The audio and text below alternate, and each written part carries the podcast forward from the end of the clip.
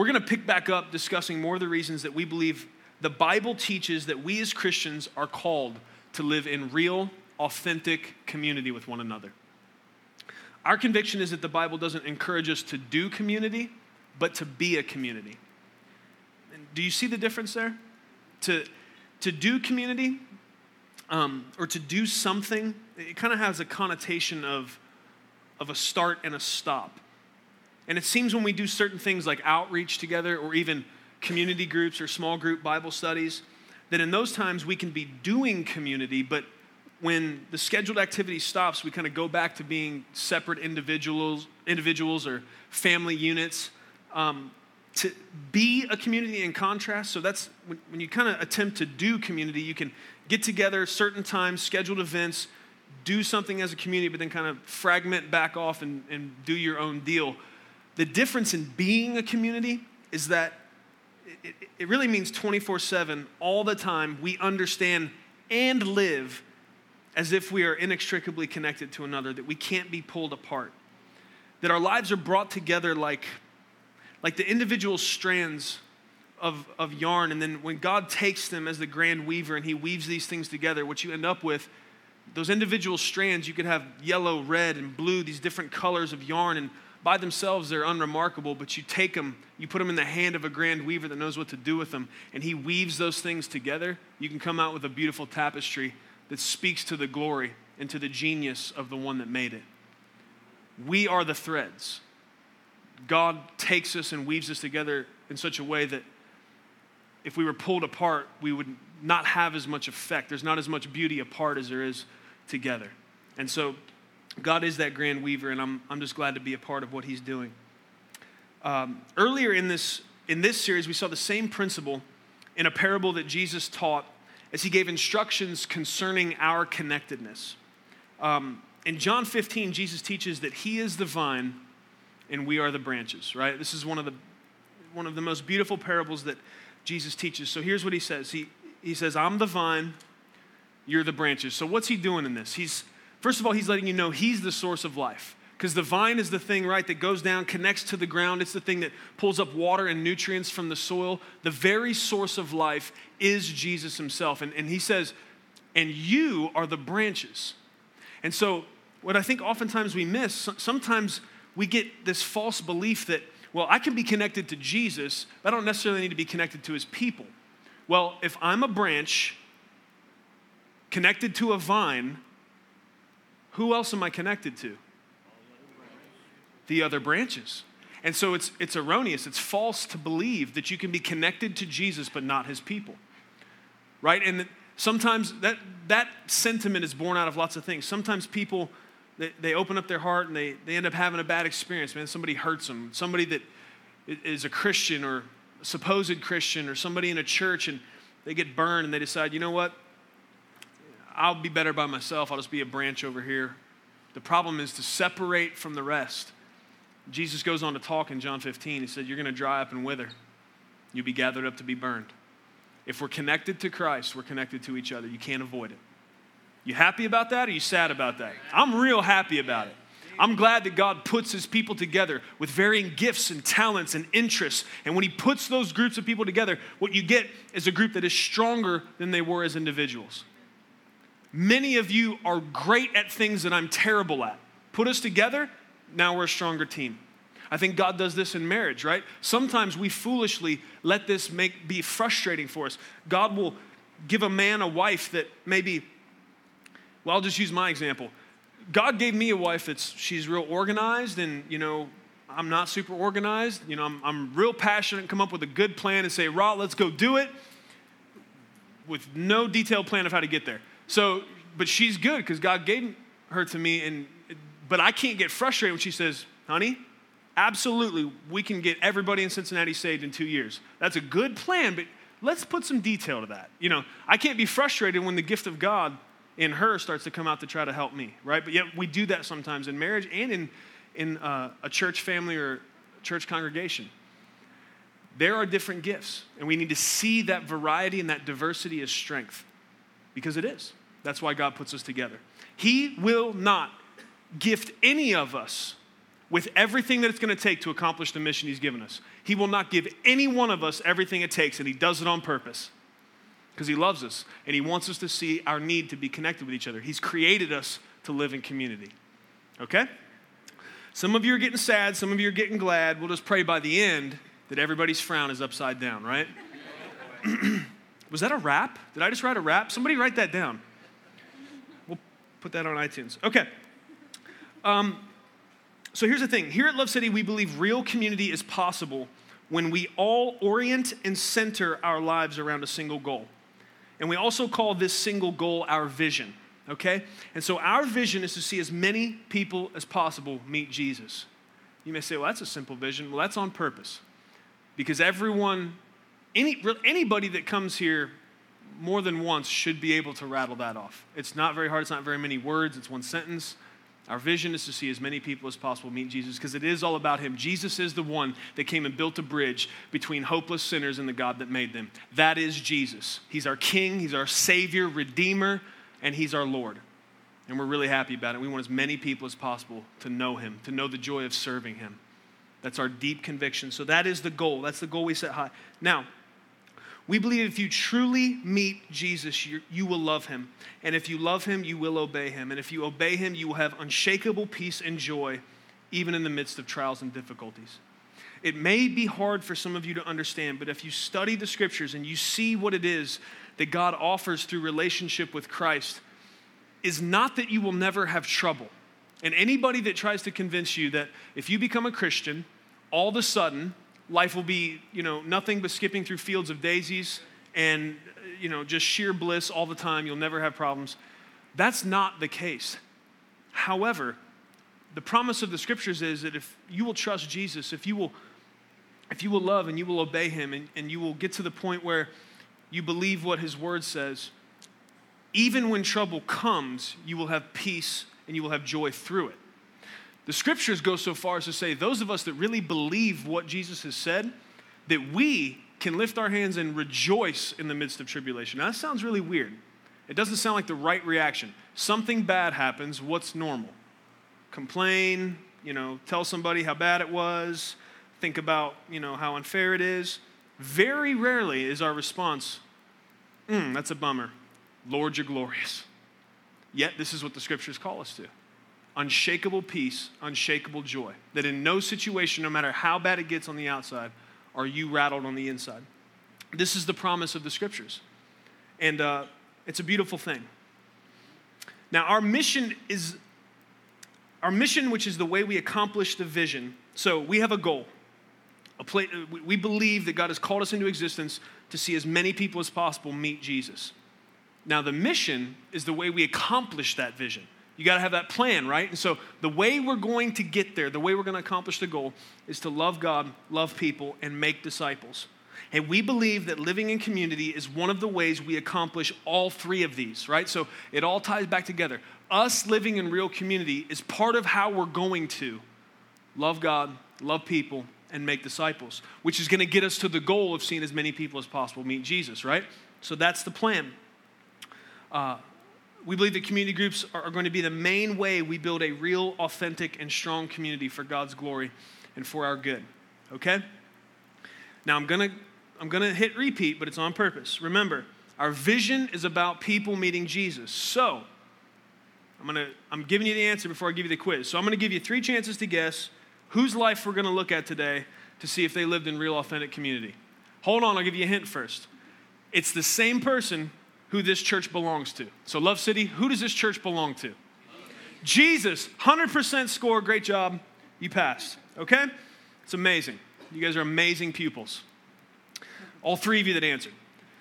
Let's try one more time because everybody knows this, right? Who does this church belong to, Love City? Jesus. Jesus, clearly. He's the king, he's the master, he's Lord. We do everything he says, right? And we're happy about it.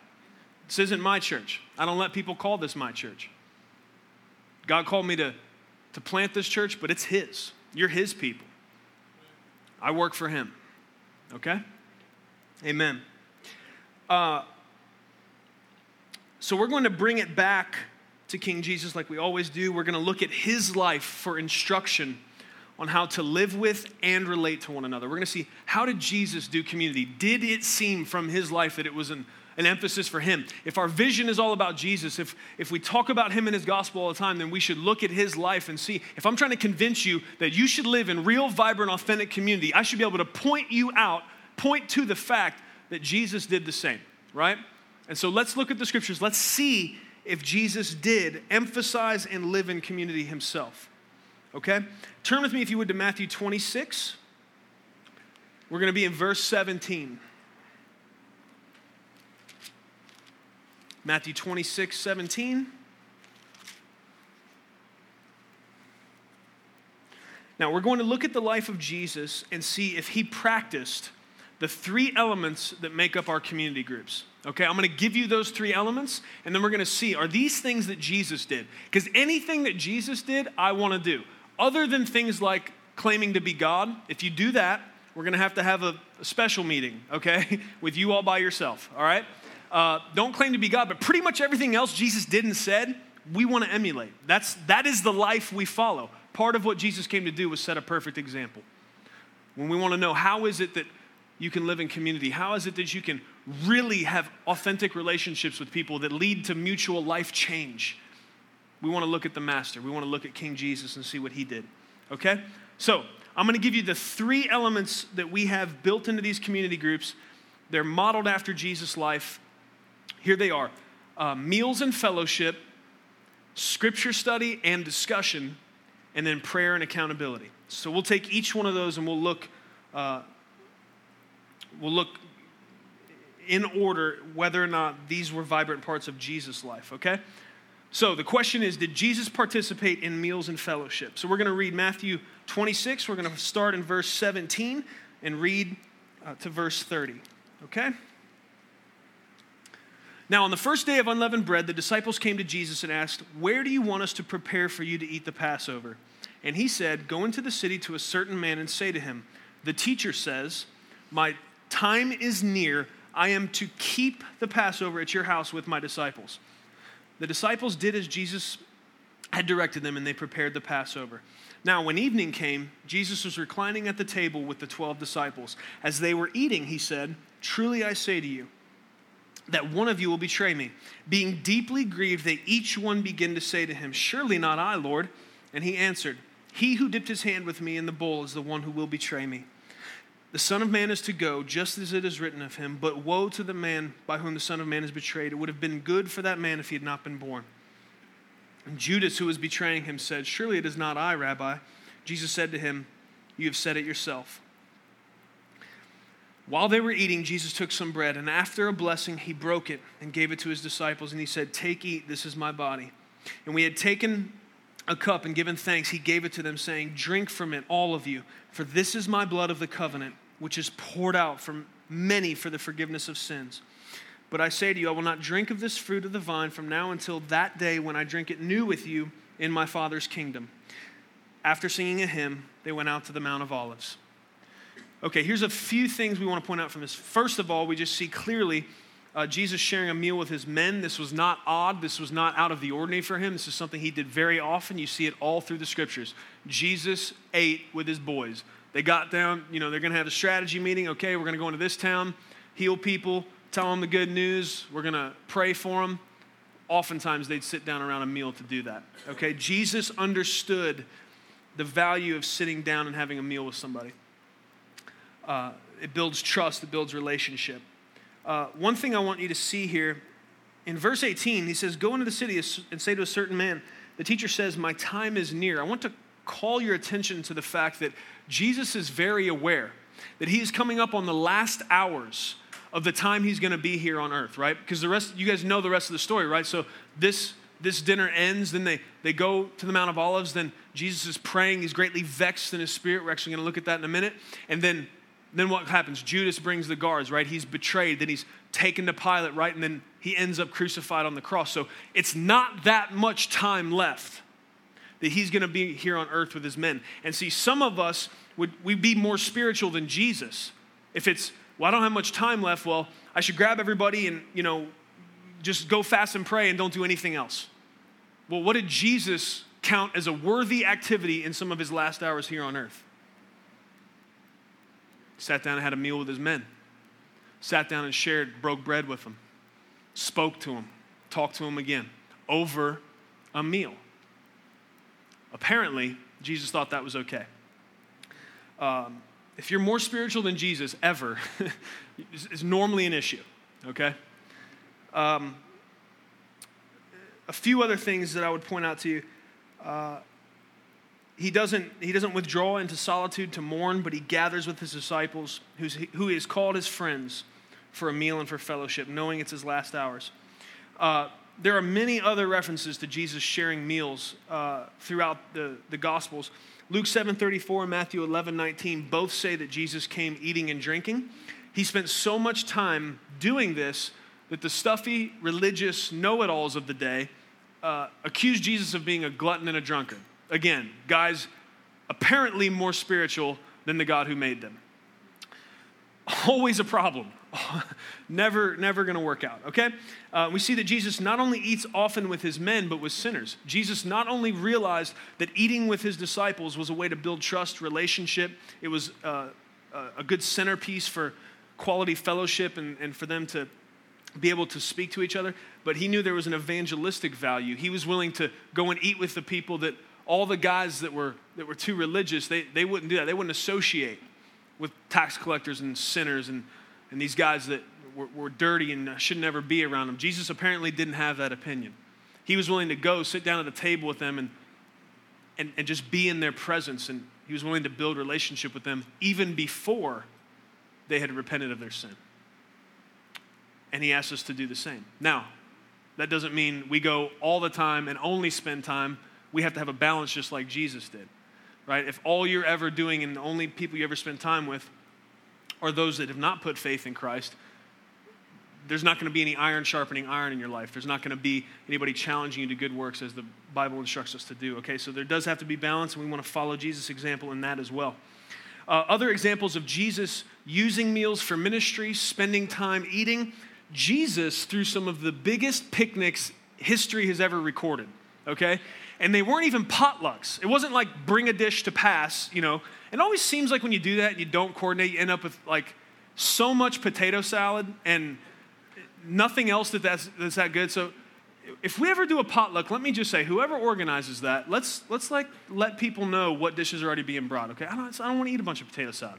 Let's get some other cool stuff going on. All right, you girls getting on Pinterest these days. There's so many exotic, cool things. You can add some, you know, coriander and nutmeg, and just go for it. All right, let's get some variety. Anyways that has nothing to do with what we're talking about. So, uh, Jesus threw big picnics. Um, we see in Mark chapter 8 that Jesus calls a huddle. He calls the guys around. He says, Listen, these people, they've been following us for days. There's, there's no food nearby. We need to feed them. And he, he asks his disciples what they had to eat. And they say, Seven loaves of bread and a few fish. Jesus blesses this stuff and says, Go pass it out. And they feed 4,000 men plus women and children. Now, this is some, where some of you can tend to disconnect because um, you've been raised in a culture that teaches you that the supernatural is not real, that only the tangible, physical, able to be explained by science are things that should be believed. Clearly, what's being claimed here in the scriptures is that a miracle happened. Jesus had the power to take a little bit of food and make it into a lot to sustain and provide for his people. That principle really comes in handy if you'll trust and believe it in your own life. Because you may be looking at what you got right now. You might be looking at what's in your hand, what's in your bank account, what's in your cupboard, what's in your gas tank, and you may be thinking, this isn't going to make it. But here's the thing you serve a God that can multiply that. You serve a God that is promised to provide for you. And so, in the same way that I don't have all the answers about where Love City is going to gather in a year from now, I am absolutely certain that the God of heaven does.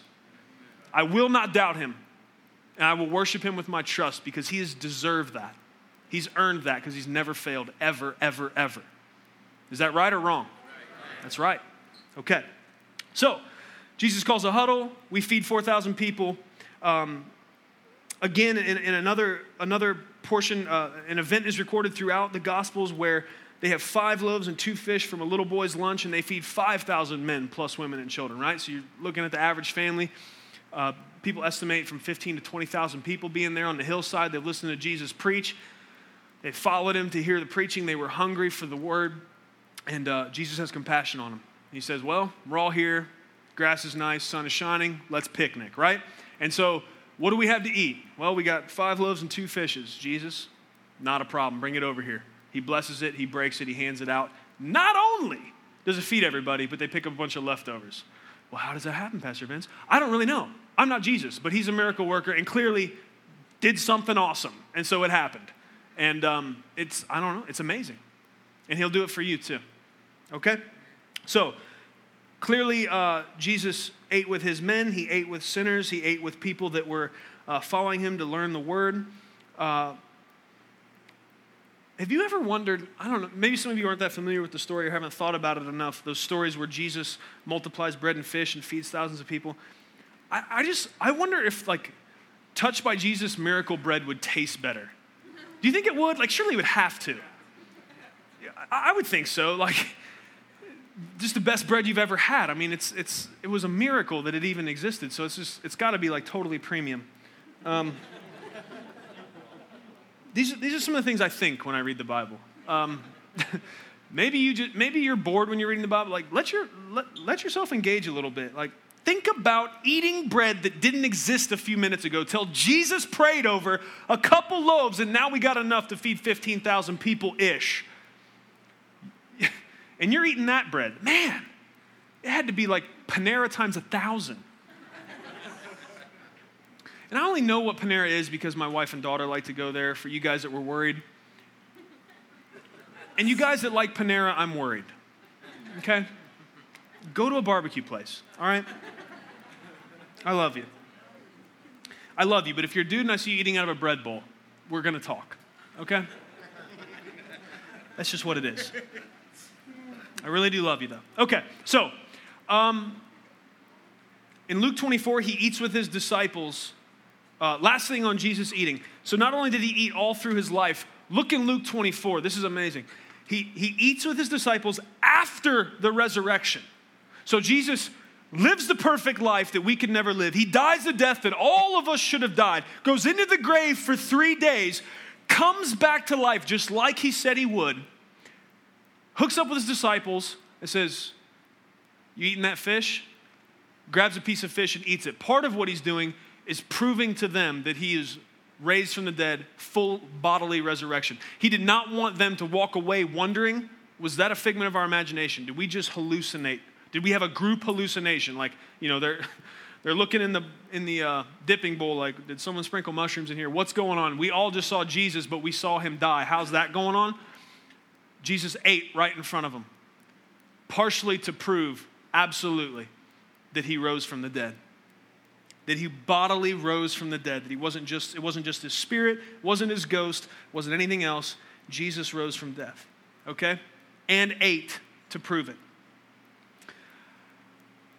Turn with me, if you would, to uh, Luke 24, and we're going to start in verse 13. We're going to hang out in the Gospels today. It's always fun. We're going to see a lot about Jesus' life, what he did, how he carried himself, how he related to other people, because we want to learn from it.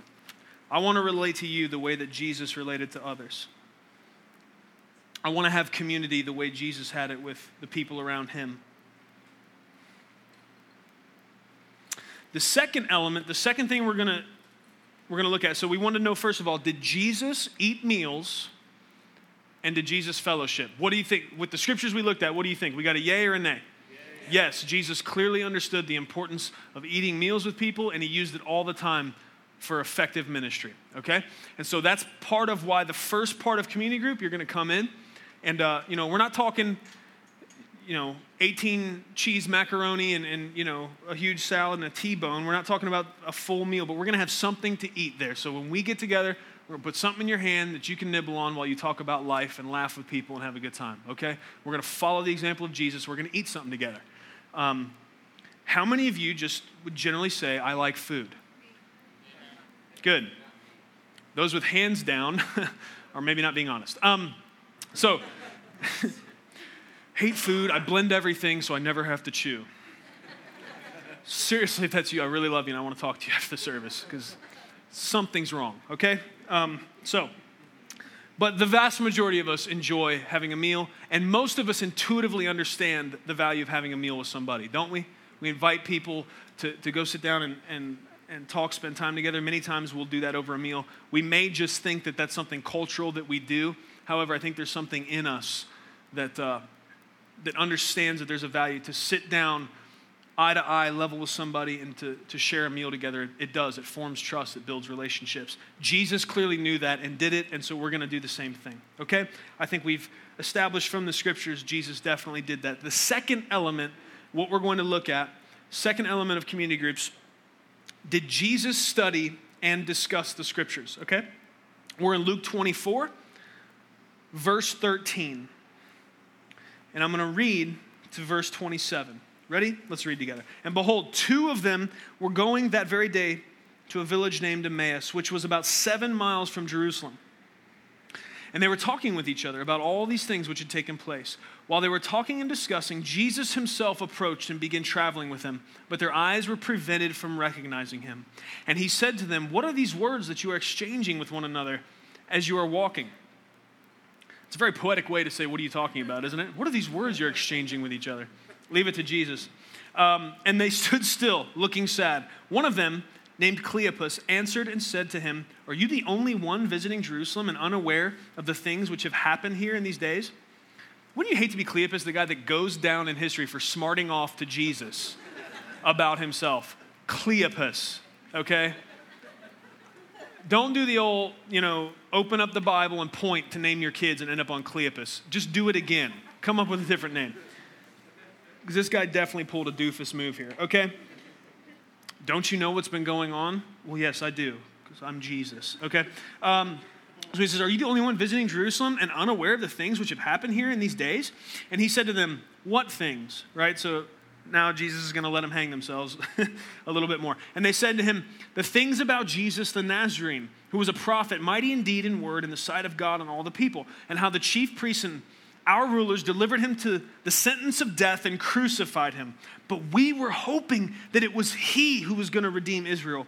Indeed, besides all this, it is the third day since these things happened. But also, some women among us amazed us when they were at the tomb early this morning and did not find his body. They came saying that they had also seen a vision of angels who said that he was alive. Some of those who were with us went to the tomb and found it just exactly as the women also had said but him they did not see. And he said to them, O foolish men and slow of heart to believe in all that the prophets have spoken, was it not necessary for the Christ to suffer these things and to enter into his glory? Then, beginning with Moses and with all the prophets, he explained to them the things concerning himself in all the scripture. I mean, verse 27 is, I, I don't envy Cleopas because he's like great example of foot in the mouth, smarting off to the Lord. But then the Lord takes these guys. Can you imagine having Jesus himself sit you down with the Old Testament, start at Moses, and lay out everything about himself through the Old Testament? I mean, the Bible study of all Bible studies, right? That would be amazing. But that's what Jesus did. His men obviously were lacking in understanding, so what did he do with them? First, he gave them a verbal, What's the matter with you? Okay, let's get the Bible out. I'm about to show you what the truth is. So, yes, clearly Jesus did study the scriptures and he did discuss it with his men. Uh, we, all, we see all through the four gospels where Jesus would teach large crowds, then he would withdraw with his disciples and discuss it with them. He would let him ask them questions, and he would also give them opportunity to discuss his answers. Uh, there are over 70 times in the gospel where Jesus refers to the Old Testament scriptures as he teaches. Because clearly, as Jesus is walking on the earth, right, we don't have the entirety of the New Testament yet. It's not written, actually, Jesus is living it out, right? Uh, it takes writers coming again, res- recording those historical events. And so the, the scriptures that Jesus had to work with was the Old Testament, and he took his men to the scriptures often, taught them, and helped them understand how it was, how he was coming to fulfill those right? And this is just one of the examples where he sits down with these brothers and uh, says, starts at Moses. Can you just imagine? I don't know how long that took, but it had to have been awesome. I mean, I, I, I hope I can get in a line like a carnival ride when I get to heaven for that Bible study. Like, Jesus, let, take me from Moses all the way through the prophets. I, I want to see it the way you see it. And he did that with his men. Um, turn with me, if you would, to Mark 14, 32 through 42. The third element we're going to look at so we see that Jesus clearly ate meals, used it for effective ministry. We see that Jesus, all through uh, the four Gospels, was sitting down with his men, teaching them the scriptures, letting them ask questions, um, pointing to himself in the scriptures, which is part of the job of any good Bible teacher, is to illuminate Christ in whatever it is you're teaching about. Uh, the third element that we're going to look at the third question we're going to ask of Jesus' life is Did Jesus participate in prayer and accountability? Now, do you remember why we're doing this? We have three elements to community groups. We believe community groups are going to be key in us successfully fulfilling the mission God has given us, right? And so, part of this is to convince you of the value of community groups. Why are we going to do what we're going to do in community groups? Did we buy a book by a guru? No. We opened the scriptures and said, What did Jesus emphasize? That's what we've tried to build the entirety of this church's life and vision and mission on. What did Jesus, who is our king, seem to care a lot about? Well, when he was asked what was the most important thing to focus on, he said, Love God, love people. And right before he ascended into heaven, Mark, Matthew 28, one of the last things he says to his men is, Go into all the world and make disciples.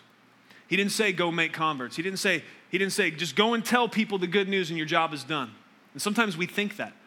Sometimes we think we can do something that makes a big attraction. We can get a bunch of people to show up, and if we if we work everything right, we can get hands raised at the end, people making commitments to Christ, and we think we've done our job. When really all we've done at that point is started at the very beginning. Our job as Christians is to then be inconvenienced enough to lay down our lives, to go invest in those people's lives, and to disciple them, to lead them into maturity in Christ and get them to the point where they then can go do the same. We got to go and make disciples, not just converts. You are called, dear one, to be a disciple maker. Do you understand the weight of that? That's a big deal. First of all, we have to meet the qualifications of a disciple ourselves to go and be disciple maker. And a disciple is somebody that believes something with such passion and zeal. Not only are they willing to admit they believe it, but they're willing to sacrifice to further it. So we look at our lives. Am I, do I fit the definition of a disciple? Does it cost me something to be a Christian? Does it cost me something to further the good news of the gospel? This is the call. Jesus said to his men, Drop what you're doing, come and follow me. It's going to cost something. Now, as he said to go, therefore, and make disciples, there, there's a connotation in the language. It's, it's kind of as you are going. God is not calling you to drop school, drop your job. Some of you, He may, but the vast majority of you, He wants you to be a missionary in the midst of what you're doing. As you are going about your life, realize that every part of your life is tied to the mission of telling people about Jesus. He's got you at the job He's got you at on purpose. That's what I'm trying to tell you. I'm trying to tell you it's not an accident. Where you live, not an accident. Look around. Ask God the question throughout your day God, why is it that I'm here at this moment? He's sovereign, He's in control, He knows what He's doing, and He's got you there on purpose. Some of you can feel, feel overwhelmed by that. And it is overwhelming if we don't remember that He's not only called us to this, but He's promised to empower us for it. It's going to take His anointing for you to do this. Absolutely. It's absolutely going to take God's power to be more worried about other people and their eternal destiny than your own convenience and what you got going on. That's not natural. Everything natural, everything in the flesh is, is about me, my schedule, you know, get rich or die trying, all that type of stuff, right? That's not what it's about, though. That's not what's real. And that's not where real joy is found.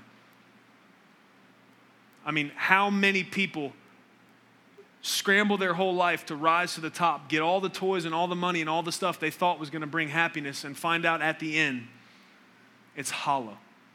There's nothing to it. It's not real. God offers us a better way.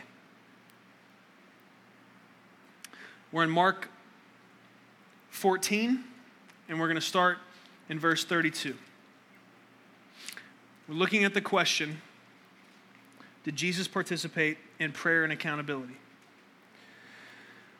Now, many of you, you're going to think that you have no need to be open and vulnerable with anyone. You may think something like, I can pray to Jesus through the Holy Spirit, so I don't need anybody else to pray for me. Now, we do have the beautiful privilege of direct prayer and direct access to God because of Christ. I agree with you. However, that does not eliminate our need for one another. Let's read this together. Mark 14, starting in verse 32. They came to a place named Gethsemane, and he said to his disciples, Sit here until I have prayed. And he took with him Peter and James and John, and he began to be very distressed and troubled. And he said to them, My soul is deeply grieved to the point of death. Remain here and keep watch. And he went a little beyond them and fell to the ground and began to pray that if it were possible, the hour might pass him by. And he was saying, Abba, Father, all things are possible for you. Remove this cup from me, yet not what I will, but what you will. And he came and found them sleeping and said to Peter, Simon, are you asleep? Could you not keep watch for one hour? Keep watching and praying that you may not come into temptation. The spirit is willing, but the flesh is weak. Again, he went away and prayed, saying the same words, and he again came and found them sleeping, for their eyes were very heavy. They did not know what to answer him. And he came the third time and said to them, Are you still sleeping and resting? It is enough. The hour has come. Behold, the Son of Man is being betrayed into the hands of sinners. Get up, let us be going. Behold, the one who betrays me is at hand. We see here that when Jesus is at his most vulnerable, he's struggling desperately with the weight of what he's about to endure on the cross. He breaks off into a smaller group with his closest men, asking that they keep watch and pray with him. Jesus himself. In his moment of desperation, I mean, have you made the connection to what he's going through here? Jesus knows very soon, within hours, he's going to be enduring not only the physical anguish of being crucified on the cross, which is unimaginable. To have nails driven through the most sensitive nerve centers on the body, the hands and the feet. To be beaten and then to be hung there and left to die, open and exposed. Can you imagine knowing that that's going to happen to you in several hours? Where would that put you mentally? It'd be difficult to deal with. And Jesus is dealing with that. I think more, more of a source of anguish for King Jesus was the anticipation of the separation that had to happen between him and God the Father. Imagine having perfect communion with God the Father and that being severed and separated while his work was being finished on the cross. This, I believe, was harder for Jesus than even the physical anguish, though both were terrible. And as he's as he's dealing with this, as, as it's coming near, as he's as he's beginning to, to feel, uh, the Bible records that he sweat drops of blood, and people can think that that's just imagery, but, but medically, there is a condition where you can be stressed and have such deep anxiety that, that the capillaries and, the, and, and, and your veins that will release blood, and you can, you can sweat blood. And this is the level of stress that Jesus was under. And when he's in the midst of that, what does he do? When he's in the midst of that kind of struggle, he's going through that kind of anguish, he tells the rest of the disciples, says, I need you guys to stay here. Stay here and pray. And he grabs the three men closest to him. He grabs Peter, James, and John. He says, I need you guys. Come on. I need you guys to pray with me. I need you to stand, watch, and pray with me. Now, here's the thing if King Jesus felt compelled to have his friends praying with him in his time of struggle, then you and I are probably not too spiritual to do the same. I realize there are varying levels of maturity in this room. Some of you have been Christians a long time. Some of you have walked with the Lord for a long time. Some of you have a vibrant prayer life. But I need, I need you to see that King Jesus himself did not see it as a sign of weakness to call close to him friends that he could trust and ask them to stand and pray with him. If Jesus did that, I would encourage you to do the same. None of us are a super Christian to the point where we don't need something that Jesus saw need for. Okay? Now, I want to point out to I want to point out something that many of you have probably already noticed and related to. When Jesus needed his friends the most, they failed him. I, I, want to plead with you to please not let an experience like that keep you from the benefits of real community. I wish I could tell you that if, if you do what I'm teaching you from the scriptures, if you're real and open and vulnerable with people, that you'll never experience pain because of it. I wish I could assure you that that's true. Unfortunately, I have to assure you that the opposite is true. There is probably going to happen. If you are really open and you are really truthful and you are vulnerable with people and you let them in and you you have them pray for you and you pray for them and relationship gets real there's absolutely opportunity there to get hurt. And, and it probably will happen. It happened to the lord. It happened to king jesus.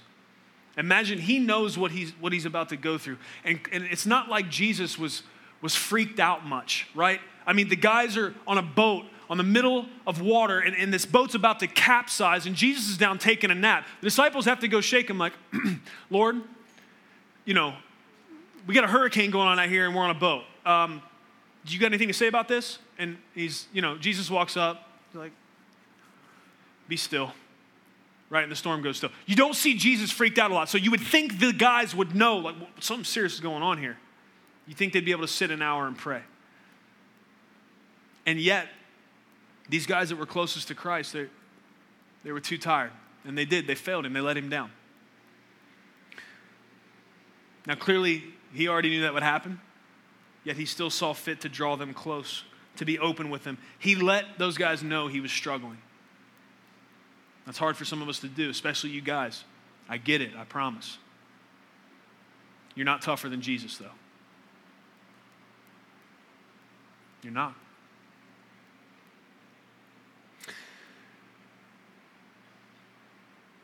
If you are really open and vulnerable with people, you will probably get hurt at some point, but it won't be nearly as bad as living in the misery of isolation with no real relationships.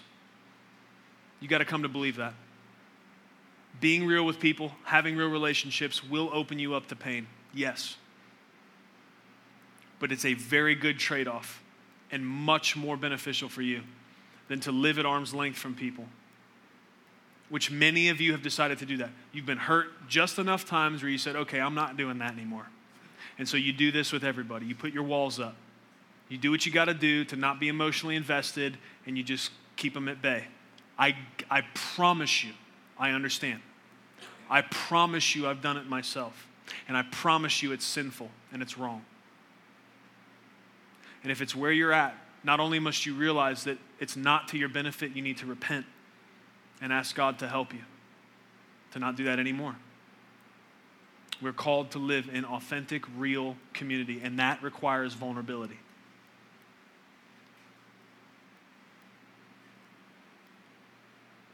James tells us to confess our sins to one another and pray for each other. And we see that even King Jesus, though he had no sin to confess, that he desired for his friends to pray with and for him. Sin always isolates and keeps us separated from each other.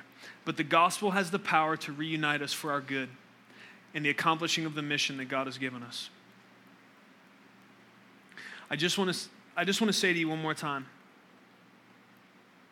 if you know that's you, if you've been hurt because people have failed you just like Jesus experienced, people seemed like they didn't care, they even used information, the fact that you were vulnerable, they used that against you, that's terrible and I'm really sorry.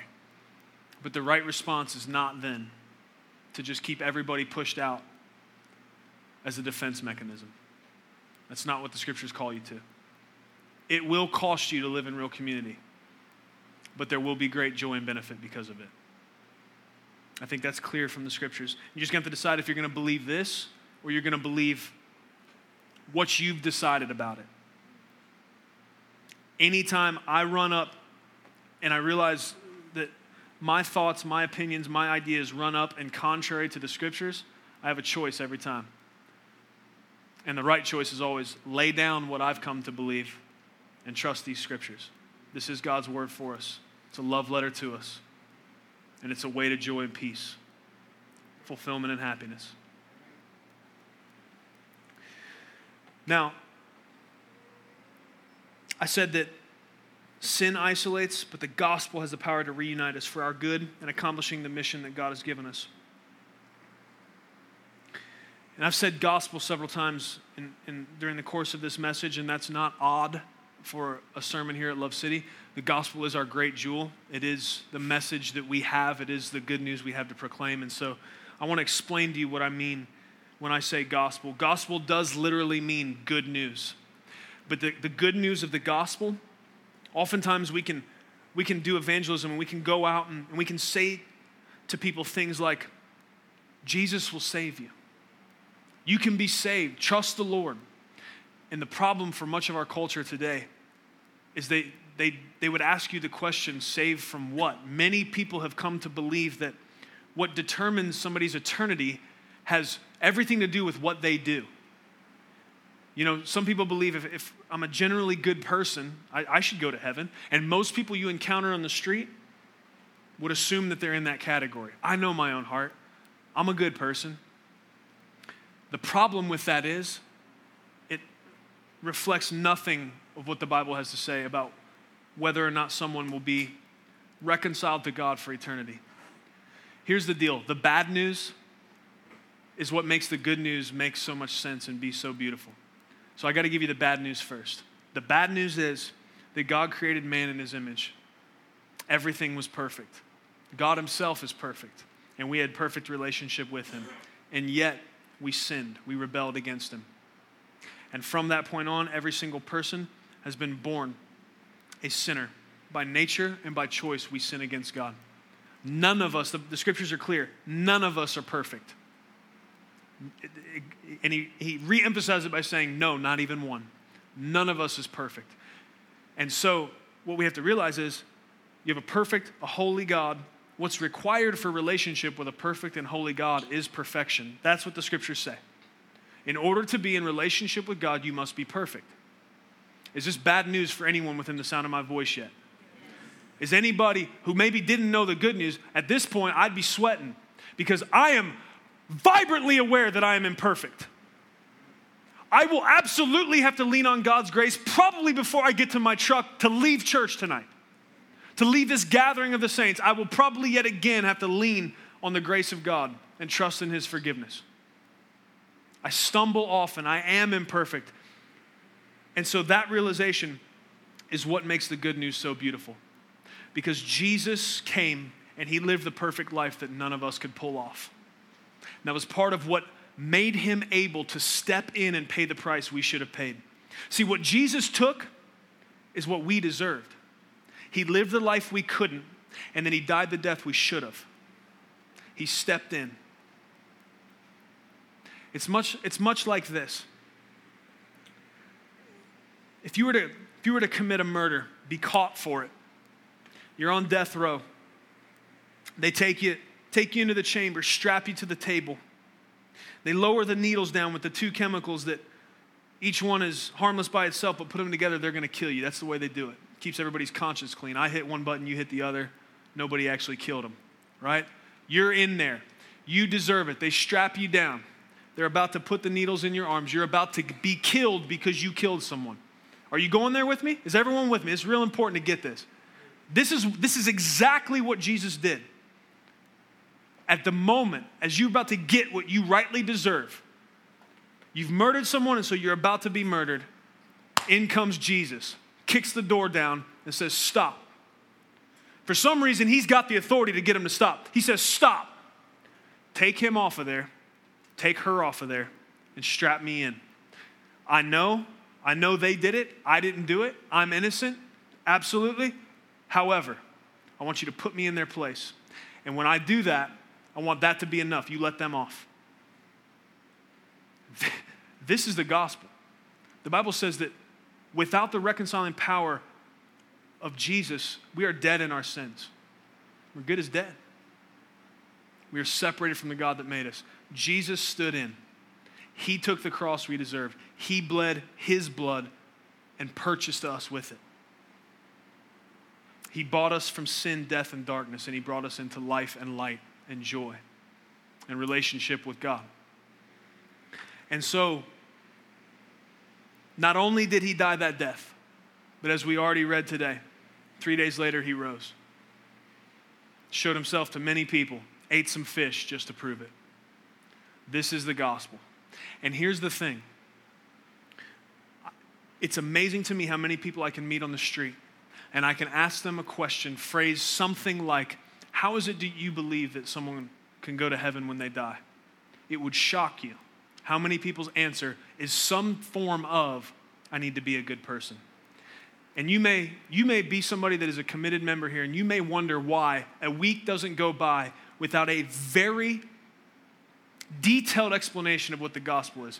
It's because it is the message that matters most. If we are not holding high the truth of the gospel, we are doing nothing.